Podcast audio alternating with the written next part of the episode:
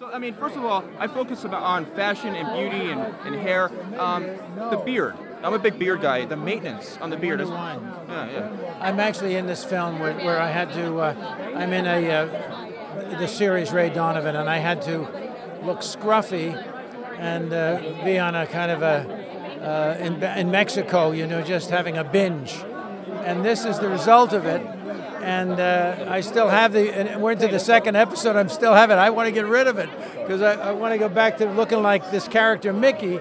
But they like it so much they're keeping it for two episodes. So I don't know. We'll see how it how it works out. Is, is it hard the, the maintenance of it? I mean, because I gotta maintain this thing. It's like such a pain. Well, that's you, but you know, we have to maintain it according to what the you know what the storyline is. So I leave it to the guys to try to keep it proper. But it's tough. It's very hard. Isn't it?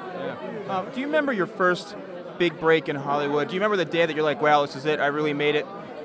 Well, I remember the first the day that I got Midnight Cowboy, but it, t- it took a long time f- of pursuing it to finally have that moment where they said it's yours, and uh, one never knows when the, when that's going to come. But I remember very vividly all of that drama.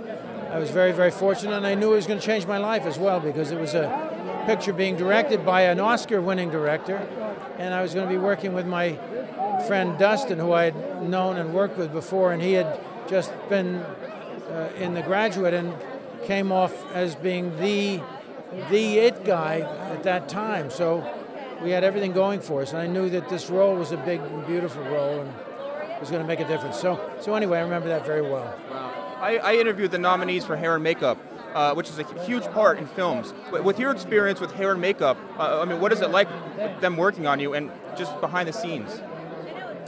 Well, you know, you, the, the, the, it's the last person that touches you before you go into a, a, a, a, a scene.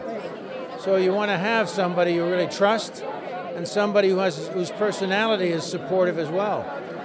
Uh, the, the great makeup people have all of that, and then the creation of the makeup, if it's a, especially if it's a complicated makeup, is very very important to the, you know, because if you see something off in a film, it takes you out of the film. You've got to believe everything.